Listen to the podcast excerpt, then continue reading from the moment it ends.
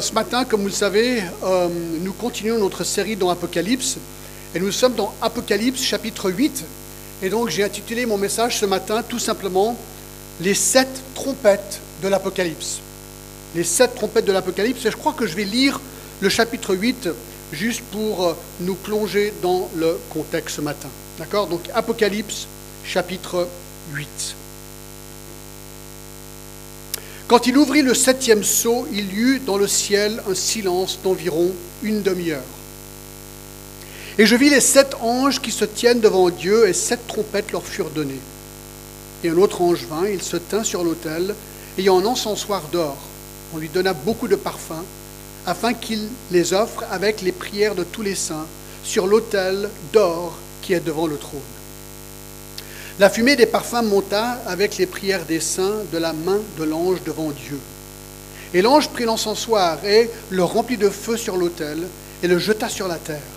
Et il y eut des voix, des coups de tonnerre, des éclairs et un tremblement de terre. Et les sept anges qui, les sept anges qui avaient les sept trompettes se préparèrent à en sonner. Le premier sonna de la trompette et de la grêle et du feu mêlé de sang furent jetés sur la terre le tiers de la terre fut brûlé, le tiers des arbres fut brûlé, et toute herbe verte fut brûlée. Le second ange sonna de la trompette, et quelque chose comme une grande montagne embrasée par le feu fut jeté dans la mer, et le tiers de la mer devint du sang. Le tiers des créatures qui étaient dans la mer et qui avaient souffle de vie périt, et le tiers des navires fut détruit. Le troisième ange sonna de la trompette, et il tomba du ciel une grande étoile ardente comme un flambeau elle tomba sur le tiers des fleuves et sur les sources des eaux. Le nom de cette étoile est absinthe. Le tiers des eaux fut changé en absinthe, et beaucoup d'hommes moururent par les eaux parce qu'elle était devenue amère. Le quatrième ange sonna de la trompette, et le tiers du soleil fut frappé, ainsi que le tiers de la lune, et le tiers des étoiles, afin que le tiers en soit obscurci. Le jour perdit un tiers de sa clarté, et la nuit de même. Je regardais, et j'entendis un aigle qui volait au milieu du ciel, disant d'une voix forte, Malheur, malheur, malheur aux habitants de la terre, à cause des autres sons de la trompette des trois anges qui vont sonner. Bien que Dieu bénisse sa parole ce matin. Alors peut-être quelques mots de révision, surtout si vous n'avez pas été avec nous euh, ces dernières semaines. Nous sommes dans l'année 95 après Jésus-Christ, et l'apôtre Jean est en prison sur l'île de Patmos en Grèce pour sa foi, et il reçoit une vision du Seigneur concernant la fin des temps. Et cette vision, c'est le livre de l'Apocalypse, le tout dernier livre de la Bible. Dans cette vision, Dieu est sur son trône au ciel, et il donne au Fils, donc à Jésus-Christ, un livre qui a la forme d'un rouleau fermé avec sept sceaux. Ce livre est le titre de la propriété de la terre et il contient les jugements de Dieu qui vont être déversés sur la terre afin que Jésus reprenne de Lucifer ou de Satan la terre qui en fait appartient au Fils. Jésus prend le livre et commence à rompre les seaux un à la fois. Et chaque fois qu'un seau est brisé, un déchaînement de fureur dévastateur se déverse sur la terre contre les gens impies et rebelles et contre l'Antichrist. Ces jugements commencent au chapitre 6 dans le livre de l'Apocalypse et continuent jusqu'au chapitre 19. Cette période de sept ans, selon Daniel 9, s'appelle la période de la grande tribulation. Et cette période, mes amis, sera tellement horrible que Jésus a dit de cette période dans Matthieu 24, 21, et je cite, La détresse sera si grande qu'il n'y en a point eu de pareil depuis le commencement du monde jusqu'à présent et qu'il n'y en aura jamais. Au chapitre 6 de l'Apocalypse, nous avons déjà vu les jugements des sceaux. Vous rappelez, le premier saut décrit une fausse paix amenée par l'Antichrist qui réussit à créer une fausse paix sur la terre par le biais de la diplomatie pendant trois ans et demi avant de commencer son règne de terreur sur la planète. Ça, on le verra quand on arrive euh, au chapitre 13. Le deuxième saut décrit la guerre, une guerre planétaire, où les hommes, au verset 4, s'égorgent les uns aux autres, les uns les autres. Ce qu'on a vu. Troisième saut, décrit la famine. Le prix du blé dans le monde se multiplie par huit et le monde a faim et meurt littéralement de faim. On a regardé tout ça en détail. Hein. Le quatrième saut décrit la mort. Et là, on a vu qu'un quart de la terre mourra. Donc, on a calculé à peu près 2 milliards de personnes vont mourir par l'épée, la famine et par les bêtes sauvages. Nous avons considéré la possibilité que ce soit une référence aux rats, porteurs de maladies et de peste. 2 milliards de personnes vont mourir, c'est beaucoup. Le cinquième saut décrit les martyrs, ceux qui ont été tués pour la parole de Dieu lors de la grande tribulation, et ils sont dans la présence de Dieu en train de supplier Dieu de juger leurs persécuteurs qui sont encore sur terre et encore vivants. Le sixième saut décrit le tremblement de terre le plus important de tous les temps, avec en plus le soleil et la lune qui changent de couleur et des météorites innombrables qui tombent sur la terre au point, au point où les hommes se cachent dans les cavernes et supplient aux, aux montagnes de les tuer de peur d'être eux-mêmes jugés par l'agneau qui revient. Tout ça, c'est dans le chapitre 6. C'est incroyable, non? Et ça, c'est que le début. Alors après ces jugements du chapitre 6, le chapitre 7 est comme une interlude et décrit trois événements qui se produisent entre le sixième et le septième saut, et ça on l'a vu la semaine dernière. Premièrement, il y a une pause des jugements de Dieu. On prend notre souffle. Deuxièmement, la sélection des serviteurs de Dieu. Et troisièmement, l'adoration des martyrs de Dieu. Alors ce chapitre est intéressant car il nous présente un groupe de 144 000 personnes que Dieu utilise de manière étonnante pendant la grande tribulation. On a regardé les traits marquants de ces 144 000, ils sont serviteurs de Dieu. Chapitre 14, 4 nous dit qu'ils ont été rachetés d'entre les hommes, donc ils sont rachetés par Jésus-Christ, par le sang de Christ, ils sont réellement chrétiens. Ils sont marqués d'un sceau sur le front, nous dit le texte. Et l'Apocalypse 14.1 nous dit que l'effigie, la marque, c'est le nom du Père et du Fils. Visible ou pas, ça on ne savait pas trop, mais apparemment ils sont marqués là. Bien sûr en contrepartie avec l'Antichrist qui lui va marquer, on a vu ça très brièvement au chapitre 13, ben, son peuple, les gens qui vont suivre l'Antichrist, donc Antichrist, anti-Jésus, eux ils auront une marque avec 666, chapitre 13. Ils sont du nombre de 144 000, on a pris le chiffre littéralement. Ils sont juifs de chaque tribu d'Israël, 12 000 de chaque tribu, qu'on a pris littéralement. Et on a vu qu'ils sont vraisemblablement des évangélistes. Le texte ne le dit pas, c'est une déduction tirée du fait que juste après, eh bien, nous voyons une grande foule, et je cite, de personnes qui ne pouvaient être comptées, de toute nation, de toute tribu, de tout peuple et de toute langue, qui se tiennent devant le trône, devant l'agneau, revêtus de robes blanches avec des palmes dans leurs mains, en train de crier Le salut est à notre Dieu qui est assis sur le trône de l'agneau.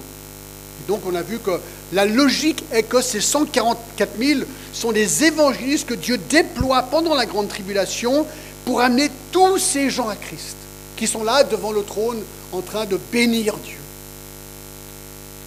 On a vu qu'ils sont moralement purs.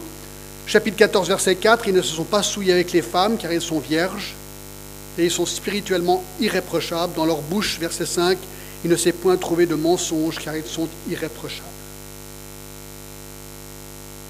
Et cela nous amène au chapitre 8 et au, chapitre 9 que j'ai intitulé ce matin Les sept trompettes de Dieu. L'interlude est terminé et les jugements de Dieu recommencent. Et notez que le verset 1 du chapitre 8 décrit le septième sceau. Donc on est chapitre 8, verset 1.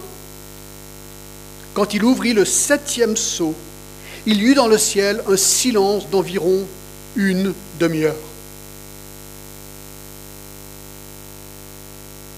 Alors c'est intéressant, le chapitre 6 nous avait donné les premiers six sceaux.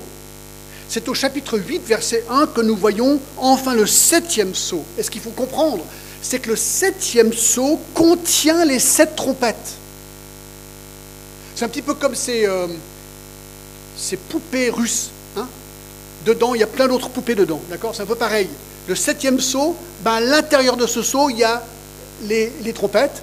Et à l'intérieur de la septième trompette, il y aura les coupes ensuite.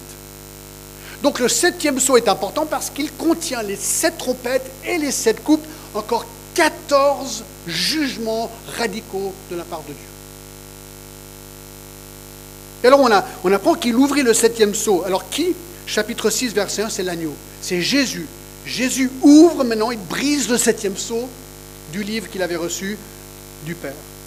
Et là on apprend qu'aussitôt qu'il l'ouvre, il y a un silence d'environ une demi-heure au ciel. C'est plutôt curieux, vous ne trouvez pas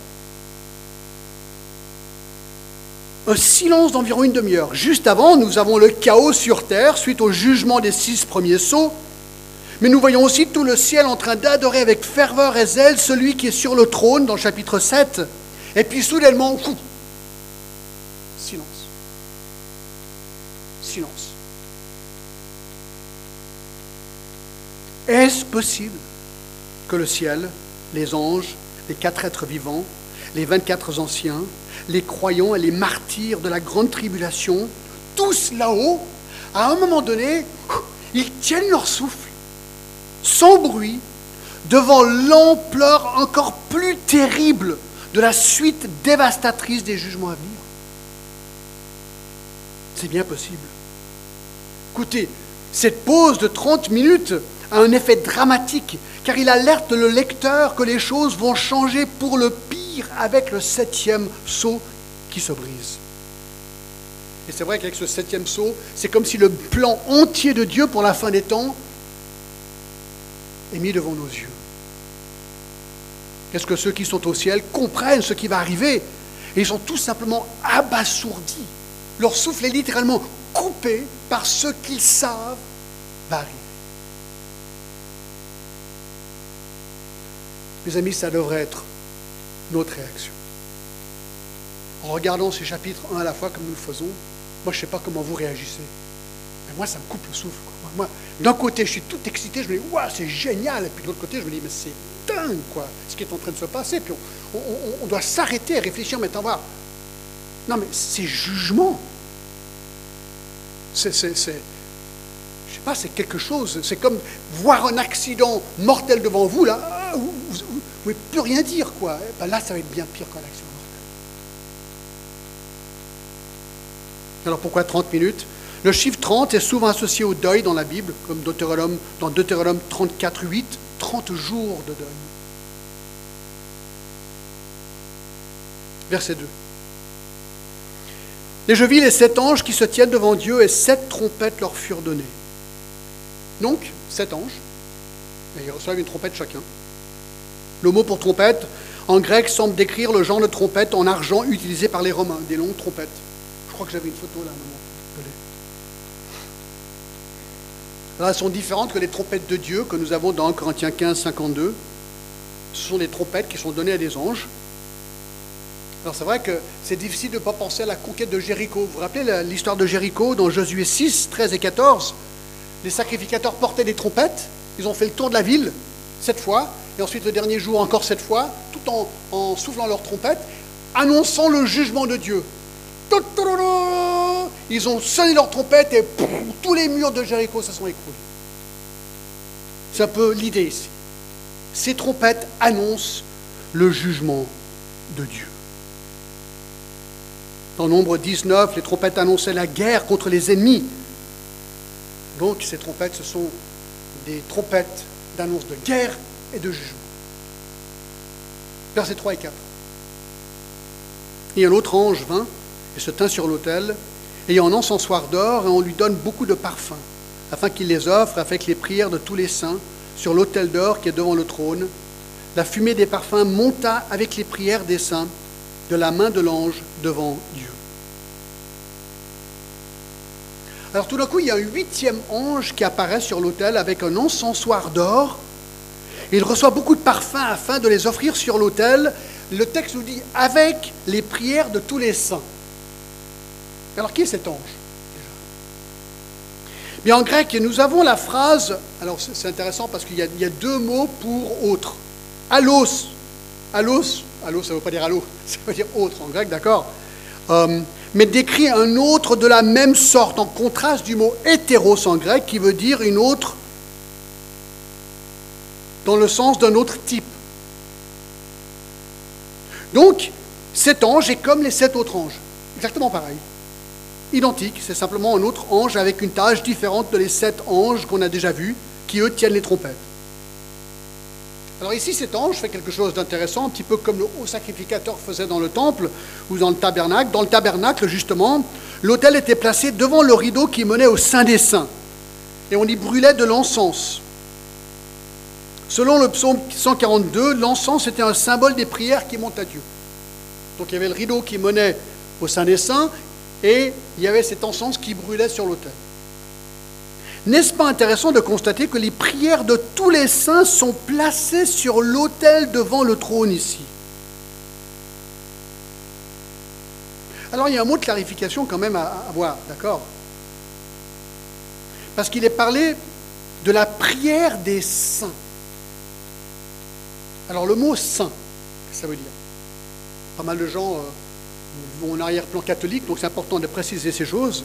Le mot saint ne veut pas dire des catholiques exemplaires décédés, canonisés et déclarés saints par l'Église catholique, des gens qui seraient au ciel, à qui nous pouvons dorénavant prier pour leur demander d'apporter auprès de Dieu nos requêtes et de recevoir d'eux des réponses de Dieu.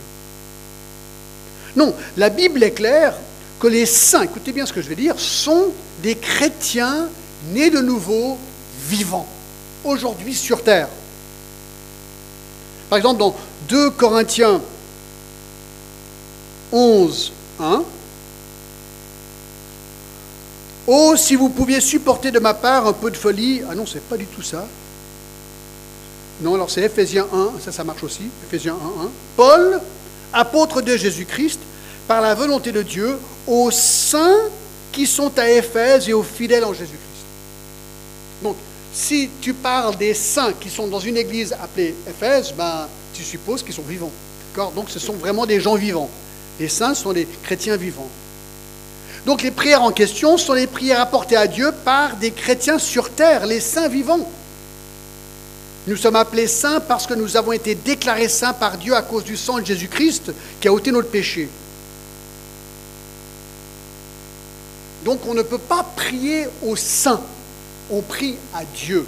Et si vous n'êtes pas convaincu de cela, eh bien, cela devrait vous convaincre parce que Jésus nous apprend à prier dans Matthieu 6 et le verset 9 et il dit ceci, Voici donc comment vous devez prier, notre Père qui est aux cieux. C'est quand même hyper clair. On prie à qui? Au Père qui est aux cieux. Voilà ce qu'il faut faire. Alors je pense que c'est quand même intéressant de, voir ces prières. On voit ça plusieurs fois en fait dans le texte. On a déjà vu ça au chapitre 6 et là deux fois ici au chapitre 8. Il faut quand même se dire, c'est incroyable que, Dieu entend nos prières. Ce ne serait pas dans le texte si Dieu n'entend pas nos prières. Et je sais que vous êtes comme moi, des fois vous priez, vous dites, mais est-ce que Dieu entend ce que je dis? L'impression qu'il est silencieux, il dit rien. Mais vous n'êtes pas tout seul, lisez les psaumes. On a l'impression que 149 sur les 150 psaumes, c'est les plaintes de David qui a l'impression que Dieu ne lui répond pas. Vous avez déjà entendu ça, non?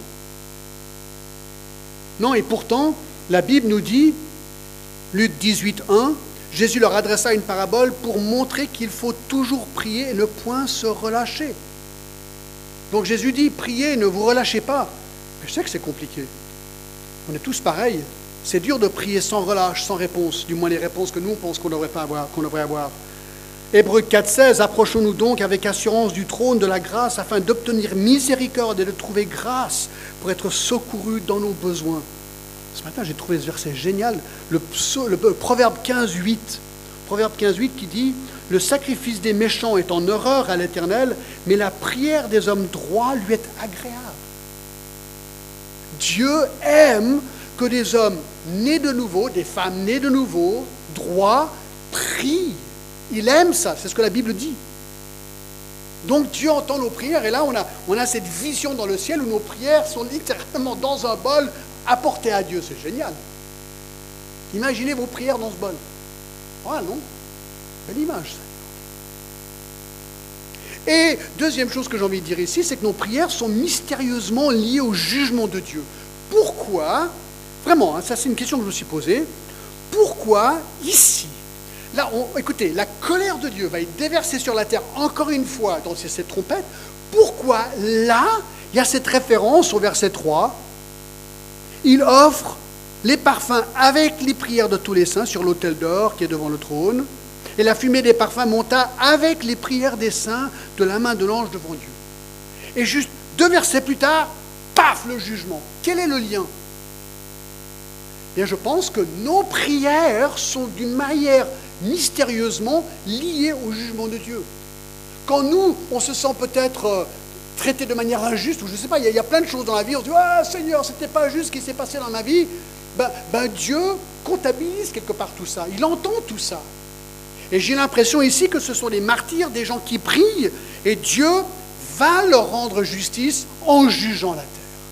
Donc nos prières, d'une manière que seul Dieu comprend, sont liées à son jugement. Ce n'est pas juste pour des bonnes choses, oh Seigneur, bénis-moi, hein, ça c'est un petit peu ce qu'on veut faire. Mais, ici, c'est Dieu, juge-les. Juge-les. Donc quand on prie, ça fait quelque chose, même si on ne comprend pas. Et là, je me parle à moi-même, parce que la prière, c'est dur, c'est très difficile. Verset 5, on est dans l'intro, mais vous en faites pas, là on va attaquer, Verset 5. Et l'ange prit l'encensoir, le remplit du feu de l'autel, et le jeta sur la terre. Et il eut des voix, des coups de tonnerre, des éclairs et un tremblement de terre. Qu'est-ce qui se passe ici? L'action du verset 5 vient de Lévitique 16, 11 à 13, où lors du grand jour de l'expiation, afin d'expier les péchés du peuple, une des choses que faisait le haut sacrificateur était d'égorger un taureau expiatoire.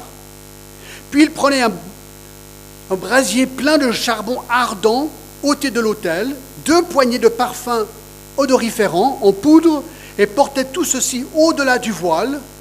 Et une fois de l'autre côté du voile, il mettait le parfum sur le feu afin que la nuée provoquée couvre le propitiatoire. Alors, maintenant on est au ciel. Les choses sont un peu différentes. L'ange prend l'encensoir, qui d'habitude est rempli de parfum, une sorte de, bol.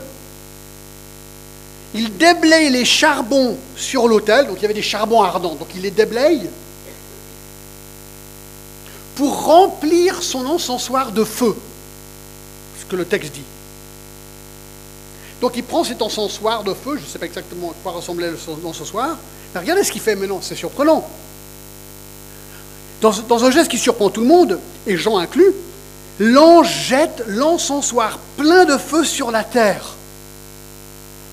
Le résultat, verset 5, il y eut des voix, des coups de tonnerre, des éclairs et un tremblement de terre le jugement de Dieu continue. Et il va être bien plus violent que les précédents.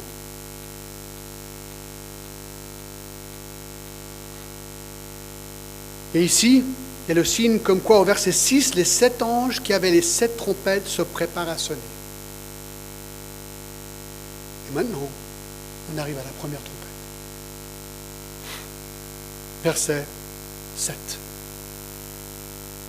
Le premier sonate de la trompette, et de la grêle et du feu mêlés de sang furent jetés sur la terre. Le tiers de la terre fut brûlé, le tiers des arbres fut brûlé, et toute herbe verte fut brûlée. Écoutez, ce verset est remarquable, car il nous dit que lors, de la première trompette, Dieu va brûler un tiers de la terre, un tiers des arbres et un tiers de toute herbe verte. Alors, s'arrêter un instant et juste réfléchir à ça. À imaginer les, images des globes qu'on voit de la Lune, hein, la planète Terre. Un tiers de la terre, un tiers des arbres et un tiers de toute herbe verte. Écoutez, si vous voulez voir un désastre écologique, le voilà. Je pense que ceci doit nous faire réfléchir. On reviendra dans quelques instants sur ce verset. Mais ça m'a fait penser au problème de l'écologie aujourd'hui. Hein. C'est un thème très, très omniprésent, on entend partout. La discussion sur le climat, le réchauffement climatique, l'écologie est devenue omniprésente dans notre société, dans nos discussions, dans nos débats télévisés, sur les réseaux sociaux. Une peur s'est installée, celle de voir notre planète surchauffée qui mènera, nous dit-on, les professionnels scientifiques, à une catastrophe écologique sans précédent, voire la fin du monde. En France, peut-être vous savez, Nicolas Hulot est devenu le symbole même de ce mouvement, ministre de la Transition écologique, avec sa démission en fracas en 2018, car le gouvernement, selon lui, ne faisait pas assez dans ce domaine. Écoutez, pour beaucoup, le climat, la nature, l'écologie est devenu la cause la plus importante du monde aujourd'hui. Presque, semble-t-il, une idole, presque un dieu. Alors, on ne doit pas être dupe. Hein. L'homme n'a pas toujours pris soin de la planète comme il aurait dû, ça c'est sûr et certain. Et on devrait. On devrait trouver des solutions aux problèmes de pollution, c'est une bonne idée. On devrait tout faire pour que notre planète soit bien gérée, pour que chaque génération puisse en profiter, ça on est d'accord. Mais il faut garder une bonne perspective ici. Car les dégâts causés par l'homme aujourd'hui sont plus que minimes comparés aux dégâts qui vont avoir lieu dans l'avenir lors de la grande tribulation, des dégâts chaotiques, écologiques qui seront provoqués par le Créateur lui-même.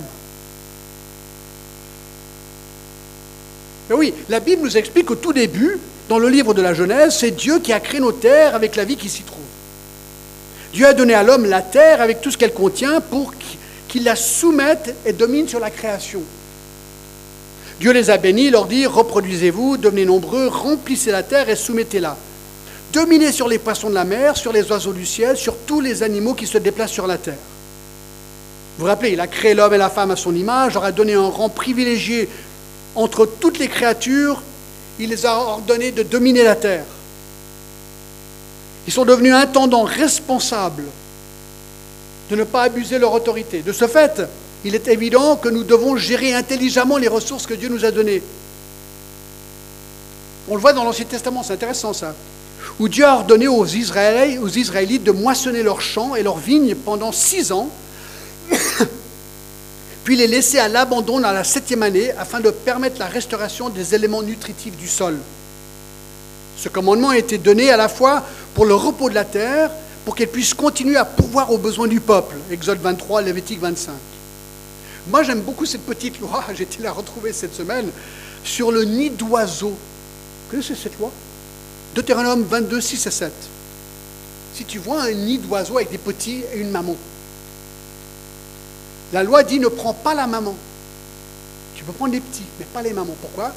Parce qu'apparemment, en laissant la liberté à la mère des petits, on ne tuait pas la source d'une future nourriture. C'est intéressant le détail ici. En plus, notre rôle d'intendant, nous devons apprécier la beauté et le fonctionnement ingénieux de la nature. Dieu, dans sa puissance et sa grâce inconcevable, a placé sur cette planète tout ce dont les milliards, écoutez, on est presque 8 milliards de personnes, il nous a donné tout ce dont on a besoin pour habiter, pour se nourrir, pour nous vêtir et pour nous loger. Toutes ces ressources sont renouvelables et il continue de faire lever le soleil et donner à la terre la pluie nécessaire pour recréer l'abondance. Comme si cela ne suffisait pas, il a aussi revêtu la planète de couleurs glorieuses, de paysages magnifiques, qui éveillent notre sens de l'esthétique et nous remplissent d'émerveillement. Il y a d'innombrables variétés de fleurs et d'oiseaux exotiques et d'autres très belles manifestations de sa grâce envers nous. C'est incroyable le monde dans lequel on vit. En même temps, la terre que nous habitons n'est pas éternelle. Elle n'a pas été créée pour être éternelle. Non, les mouvements écologiques s'acharnent à préserver pour toujours la terre alors que nous savons que ce n'était pas le plan de Dieu. C'est pour ça que c'est important de comprendre le plan de Dieu. On, on est dit dans 2 Pierre 3, 10 qu'à la fin des temps, la terre et toute sa création sera détruite. Je cite, le jour du Seigneur viendra comme un voleur, ce jour-là le ciel disparaîtra avec fracas, les éléments embrasés se désagrégeront, et la terre avec les œuvres qu'elle contient sera brûlée. Le monde physique, naturel, sous la forme présente, sera consumé avec l'univers entier. Dieu va tout brûler. Et ensuite, il créera un nouveau ciel et une nouvelle terre. Donc il y a l'équilibre à trouver. Au lieu de chercher à préserver la terre pour des milliers, voire des millions d'années à venir, nous devons être de bons intendants des ressources que Dieu nous a données en comprenant les plans de Dieu. Cette terre est temporaire.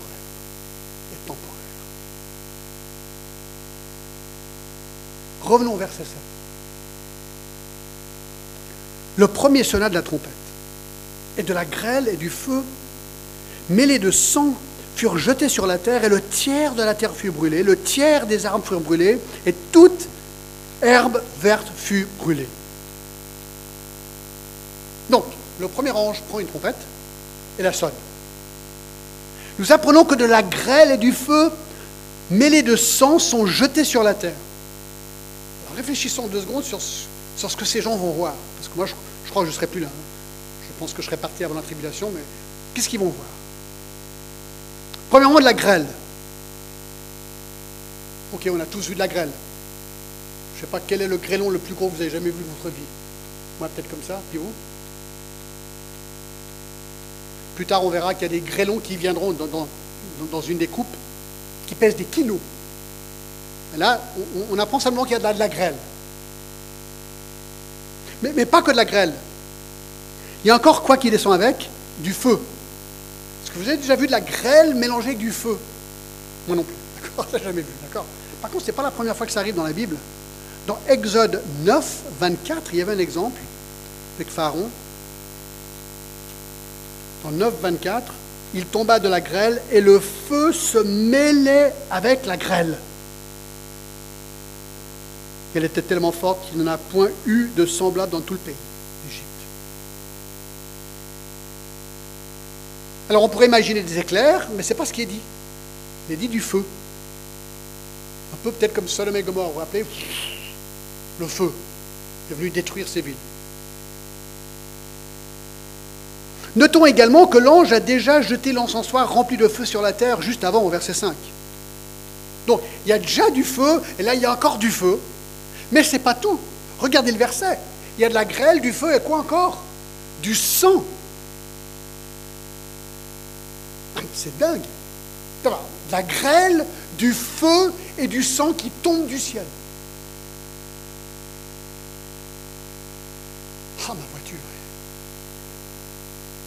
Ah ouais, non, mais allez voir, imaginez, imaginez la voiture, vous allez au lavage, ça sert strictement à rien, taché de sang, de grêle, de feu, c'est incroyable.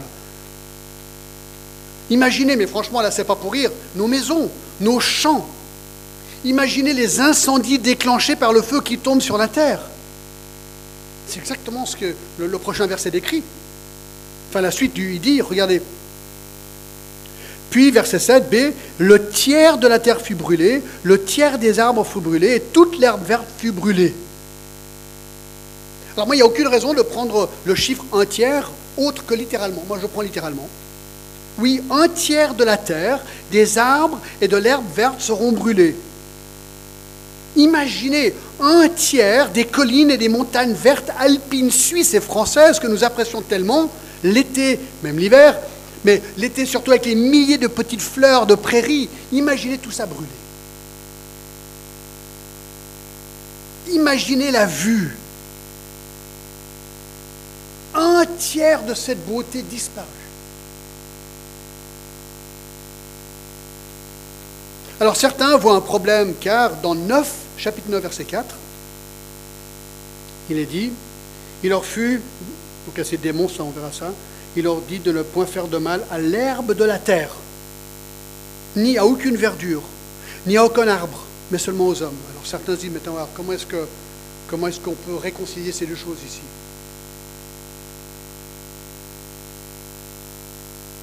Est-ce qu'il y a une erreur? Parce que là, on voit qu'elle est brûlée, mais là, on dit qu'elle existe encore juste un chapitre plus tard. Non, il y a deux solutions possibles. Il y a peut-être un laps de temps suffisant entre le chapitre 8, verset 7 et le chapitre 9, verset 4, pour que l'herbe brûlée ait eu le temps de repousser. C'est une option.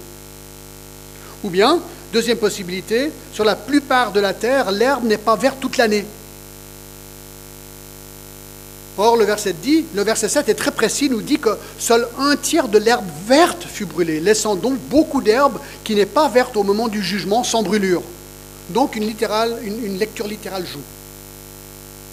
Alors on peut qu'imaginer les effets terribles de cette plaie sur la terre avec un tiers de la terre, des arbres et de l'herbe verte brûlés. Perte de végétation, d'animaux, de bois, de maisons, de commerce, de moyens de transport. Aujourd'hui, on estime à 422 arbres par habitant sur Terre. Donc si un tiers des arbres sont brûlés, cela veut dire que la perte d'arbres se chiffre à 422 fois 2 milliards d'habitants. Ça fait 844 milliards d'arbres brûlés, juste à cette trompette. 844 milliards d'arbres brûlés.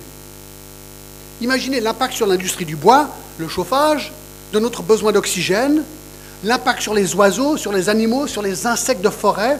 Non mais attendez voir, là il y a une catastrophe écologique. Et tout ça, ça vient de la main de Dieu. Deuxième trompette. Deuxième trompette, les versets 8 et 9. Le second ange sonna de la trompette et quelque chose comme une grande montagne embrasée par le feu fut jetée dans la mer. Le tiers de la mer devint du sang et le tiers des créatures étaient dans la mer qui avait de souffle de vie péri, et le tiers des navires furent détruits. Alors lorsque la seconde trompette est sonnée par le deuxième ange, Jean, on apprend, il voit quelque chose comme une grande montagne embrasée par le feu être jetée dans la mer. Alors, notez que ce n'est pas une montagne, mais quelque chose qui ressemble à une montagne, embrasé par le feu, qui tombe dans la mer.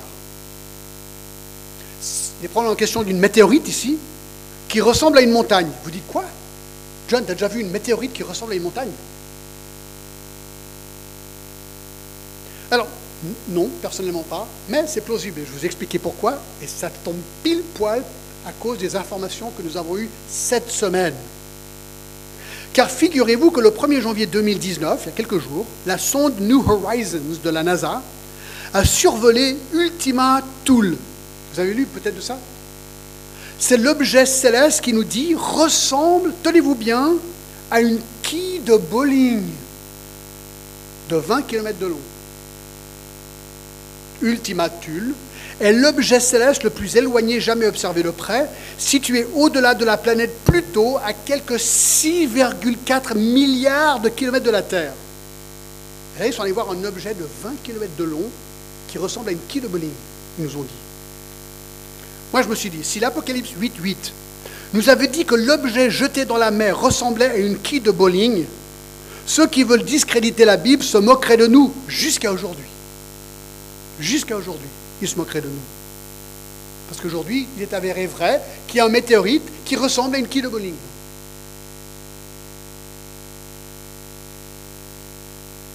Cette météorite pourrait donc avoir le look d'une montagne. C'est ce qu'il voit. C'est ce qu'il voit ici. Cette météorite se précipite sur la Terre, probablement avec des gaz en feu qui l'entourent. Et une fois qu'elle rentre dans l'atmosphère, c'est une immense boule de feu qui se précipite dans la mer. Écoutez, combien de films ont été déjà créés à Hollywood avec ce scénario? Sauf qu'ici, c'est pour du vrai. Et ici, Bruce Willis ne sera pas présent pour atterrir, atterrir sur l'astéroïde, pour la faire exploser, ainsi dévier la course catastrophique de cet astéroïde. Non, non, et avec les modes de communication que nous avons aujourd'hui, tout le monde va voir la scène live. Alors quel est le résultat? Le tiers de la mer devint du sang, le tiers des créatures qui étaient dans la mer et qui avaient souffle de vie périt, et le tiers des navires furent détruits. Le plus grand océan du monde est l'océan Pacifique. Il couvre un tiers de la surface de la Terre. Nous apprenons qu'un tiers de la mer devient du sang. C'est comme si tout l'océan Pacifique devient soudainement du sang. Toute la vie dans cette mer mourra instantanément. Je ne sais pas si vous avez vu, cette semaine, un thon rouge, les thons les plus chers du monde, je crois que c'est des thons rouges, a été pêché et vendu à Tokyo, vous savez pour combien? 2,7 millions d'euros pour un thon. Ben, ce jour-là, il n'y aura plus de thon ça c'est sûr, d'accord? Parce que ce sera du sang et tout va mourir. Tout va mourir. C'est ce qu'il a dit. Le tiers des créatures qui étaient dans la mer et qui avaient souffle de vie périt. Un tiers, alors peut-être que je me trompe, peut-être l'autre tiers non. Enfin bref, on y reviendra. Car nous apprenons en plus qu'un tiers des navires sont détruits. Alors, cette météorite tombe dans la mer et renverse tous les navires dans cette zone apparemment.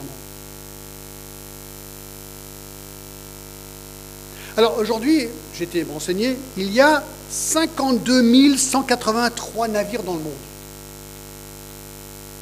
Un navire étant défini comme un grand bateau qui transporte des biens et des gens dans le monde. Cela veut dire que ce jour-là, 17 400 navires seront détruits, si ça arrivait aujourd'hui. Mais il faut savoir qu'il y a aujourd'hui dans le monde 238 000 bateaux à moteur, donc pas des navires, mais des bateaux plus petits. Alors à quel, comment est-ce qu'on définit un navire qui n'est plus un bateau ou qui est un bateau qui n'est pas un navire? J'en sais rien. Mais si on inclut les bateaux à moteur, ce type de bateau inclus, cela veut dire qu'environ 80 333 bateaux en plus seront détruits pour un total de 97 733 navires et bateaux détruits. Bref, ça fait beaucoup. Beaucoup. Quand le bateau Costa, vous vous rappelez, il est tombé en Italie puis il, s'est renversé, c'était. Toute la planète en parlait. Un navire qui est un petit peu. Qui, il a chaviré carrément, je ne me rappelle plus combien. Il a complètement chaviré? Ouais, je ne me rappelle plus, d'accord. Les gens sont décédés. Attendez voir, là il y en a 97 000. 97 000. Comment sera le monde avec un tiers des océans qui deviennent du sang, un tiers des poissons morts et un tiers des navires détruits? On estime le nombre de poissons dans les océans environ le même nombre que les arbres dans le monde, environ 400 poissons par habitant, mais seul un tiers du monde en dépend pour 20% de leurs besoins nutritionnels.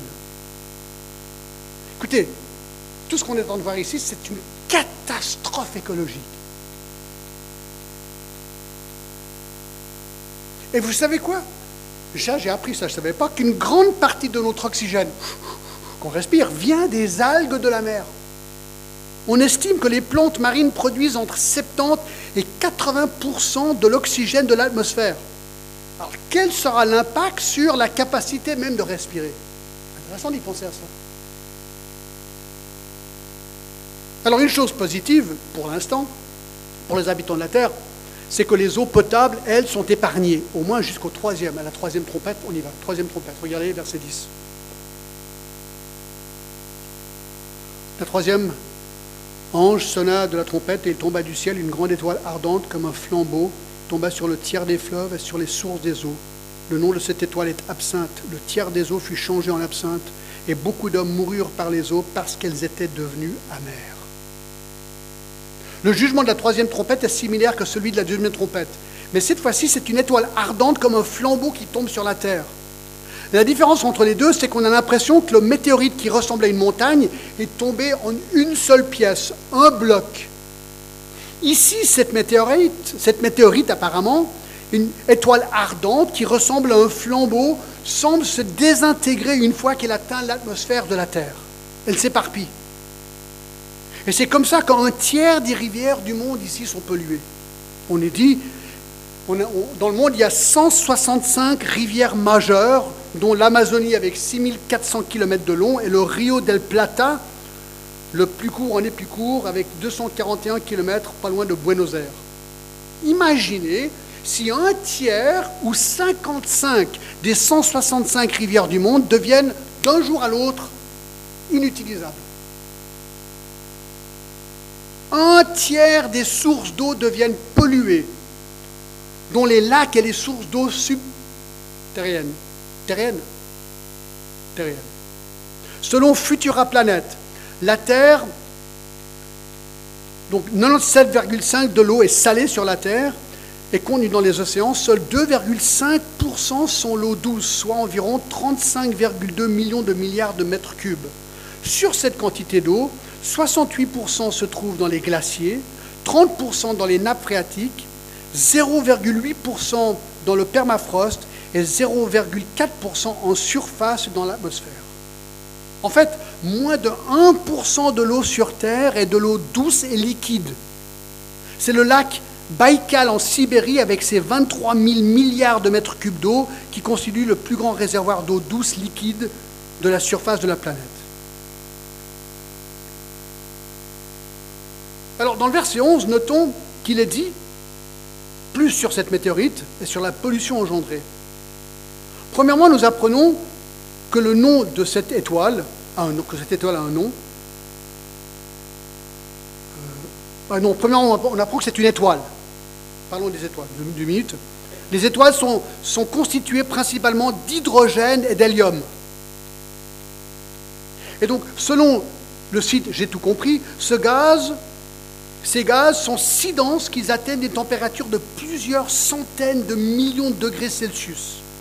Cette densité cette chaleur extrême génèrent des réactions nucléaires en chaîne, provoquant ainsi la création de nombreux autres éléments. Donc 98% d'hélium, 2% euh, euh, d'hydrogène et d'hélium, 2% restant étant de différentes matières issues de réactions perpétuelles de cet astre. Et je dis des choses que je ne comprends pas trop, d'accord? Mais c'est là, d'accord? Mais ce qui est intéressant, c'est que cette étoile a un nom. Absinthe. Et l'absinthe est une liqueur populaire dans certains pays. La Bible associe l'absinthe avec les malheurs et la calamité. Dans Jérémie 9, 15, 23, 15, l'absinthe est comparée à la corruption de la justice. Pareil dans Lamentation 3, 15 et 19. Pareil dans Amos 5, 7. Dans Deutéronome 29, 18, l'absinthe est une manière de décrire l'idolâtrie ou le résultat de l'idolâtrie. Et dans Proverbe 54, l'immoralité semble bien, c'est ce que ce verset dit, mais son résultat c'est l'absinthe. Donc les eaux en question semblent bonnes à boire, mais elles sont amères et mènent à la mort. Et regardez le verset 11. Le tiers des eaux fut changé en absinthe et beaucoup d'hommes moururent par les eaux, parce qu'elles étaient devenues amères. Et non seulement les hommes, mais les, poissons, les animaux qui s'aventurent vers les eaux pour boire. Et que dire de la végétation? Imaginez, mes amis, si le lac Léman et le Rhône soudainement devenaient imbuvables.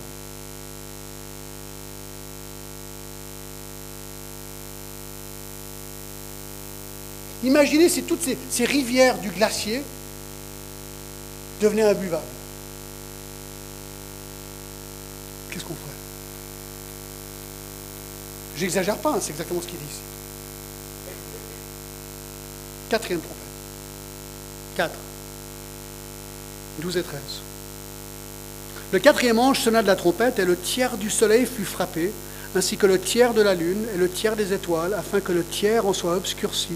Le jour perdit un tiers de sa clarté, la nuit de même. Je regardais et j'entendis un aigle qui volait au milieu du ciel, disant d'une voix forte Malheur, malheur, malheur aux habitants de la terre, à cause des autres sons de la trompette des trois anges qui vont sonner. Alors jusqu'à présent, un tiers de l'humanité et de la terre est frappé par les trois premiers fléaux. Maintenant, toute la terre est frappée par le quatrième fléau. Un tiers du soleil, de la lune et des étoiles sont obscurcis jour et nuit. Donc, ça veut dire qu'en un instant, un tiers de l'énergie du soleil disparaît. Imaginez un monde avec un tiers de la luminosité le jour comme de nuit. Quel effet est-ce que ceci aurait sur la vie, sur le système de support de vie de l'homme et de la nature? La température planétaire va changer de manière drastique. Ceci aura un effet sur la croissance des produits agricoles.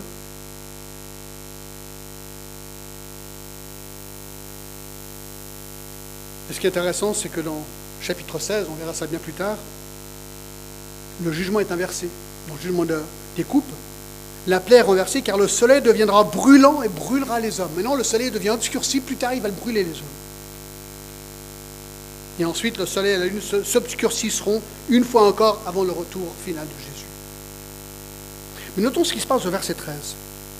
Je regardais et j'entendis un aigle qui volait au milieu du ciel. C'est intéressant.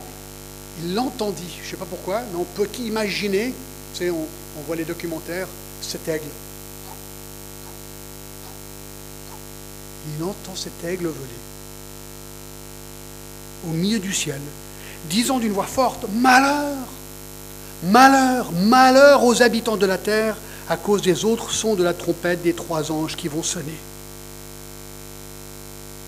Donc un messager en forme d'aigle apporte un message de malédiction aux habitants de la terre, comme si ce n'est pas encore assez. C'est incroyable. Alors est-ce que c'est une des créatures mentionnées dans le chapitre 4 C'est possible. Certains disent, ouais, mais attends, il y a l'aigle qui parle. Les aigles ne parlent pas.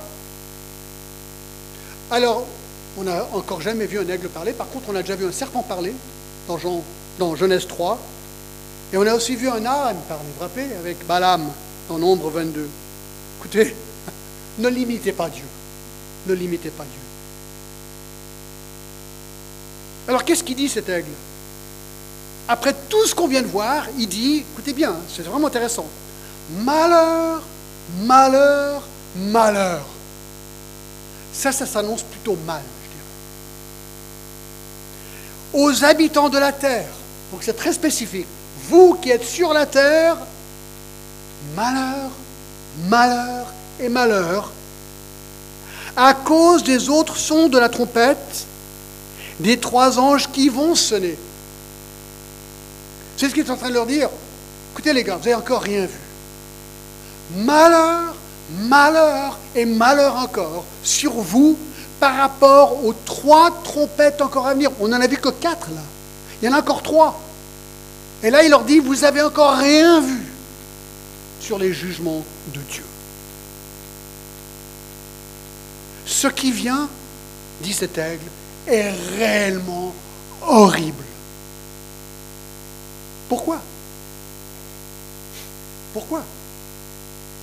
Eh bien parce que la prochaine trompette numéro 5, pour commencer, va libérer des démons diaboliques. Oui, des démons. Des démons, comme vous les imaginez, mais pire encore. Des démons diaboliques qui sont actuellement en enfer, afin que ceux-ci viennent tourmenter les hommes sur la terre pendant cinq mois.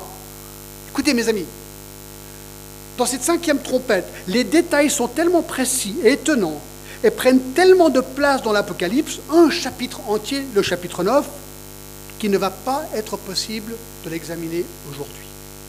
Il faudra revenir dimanche prochain pour la suite. Parce qu'on n'a pas le temps là.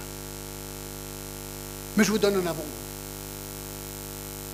Chapitre 9, disons, regardez, c'est incroyable. Le cinquième ange sonna de la trompette, et je vis une étoile qui était tombée du ciel sur la terre. La clé du puits de l'abîme lui fut donnée. Elle ouvrit le puits de l'abîme. Et il monta du puits une fumée, comme la fumée d'une grande fourneuse. Et le soleil et l'air furent obscurcis par la fumée des puits. Des sauterelles sortirent de la fumée et se répandirent sur la terre. Il leur fut donné un pouvoir comme le pouvoir qu'ont les scorpions de la terre. Il leur fut dit de ne point faire de mal à l'herbe de la terre, ni aucune verdure, ni aucun arbre, mais seulement aux hommes qui n'avaient pas le sceau de Dieu sur le front. Il leur fut donné non de les tuer, mais de les tourmenter pendant cinq mois. Et on s'arrête là.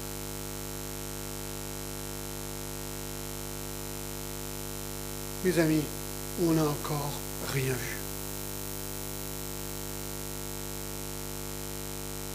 Alors, j'aimerais terminer avec ceci quelques applications.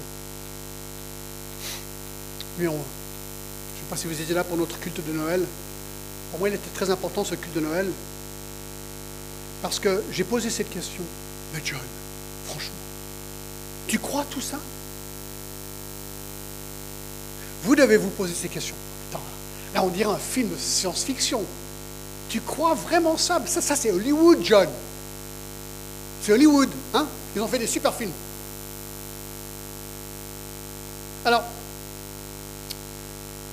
c'est Hollywood, mais, mais ce qui est vraiment intéressant, c'est que tout ce qu'on a vu ce matin est dans le best-seller de tous les temps, dans un livre qui s'appelle la Bible.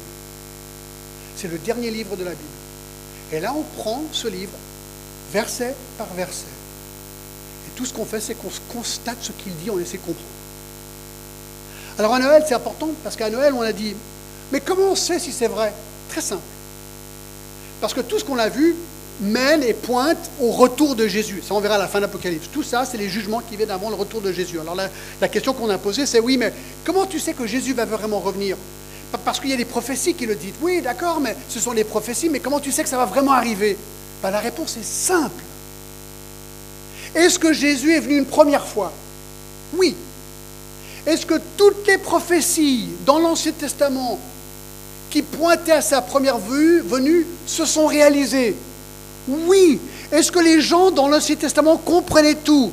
Non. Mais ils savaient qu'il y avait un Messie qui allait venir. Et quand le Messie est venu, il a rempli toutes les conditions pour être Messie jusqu'à la ville où il est né. Tout était pile poil accompli selon les prophéties. Donc la logique, elle est simple. Si les prophéties de sa première venue ont eu lieu, pourquoi est-ce que les prophéties de sa seconde venue n'auraient pas lieu?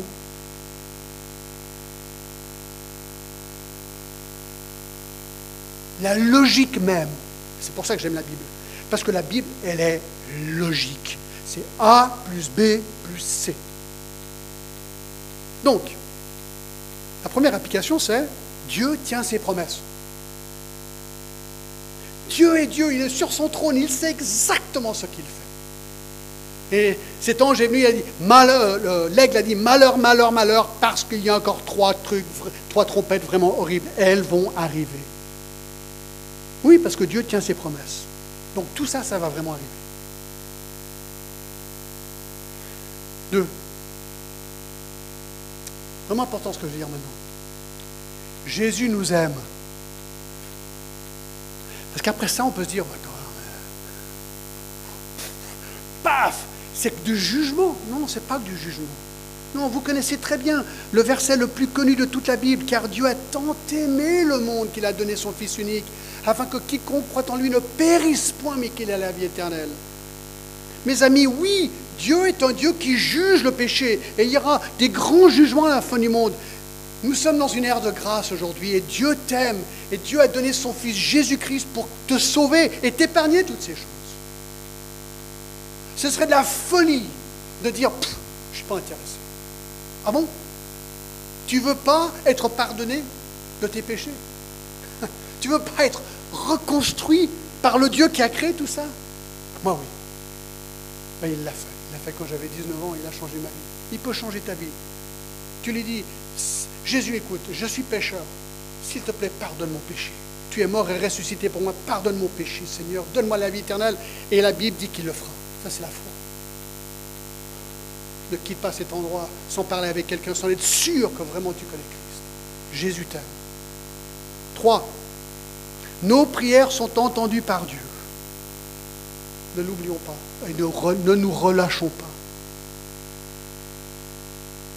Quatre, prenons soin de notre terre. Mais c'est vrai qu'après ce qu'on a vu ce matin, moi je regarde, je me dis, waouh, c'est vraiment relatif tout ça. Hein. Tout ça, ça va brûler un jour. Prenons soin de nos terres pour la prochaine génération si Jésus ne revient pas avant. Mais n'en faisons pas une idole, car Dieu va détruire tout ça un jour. 5.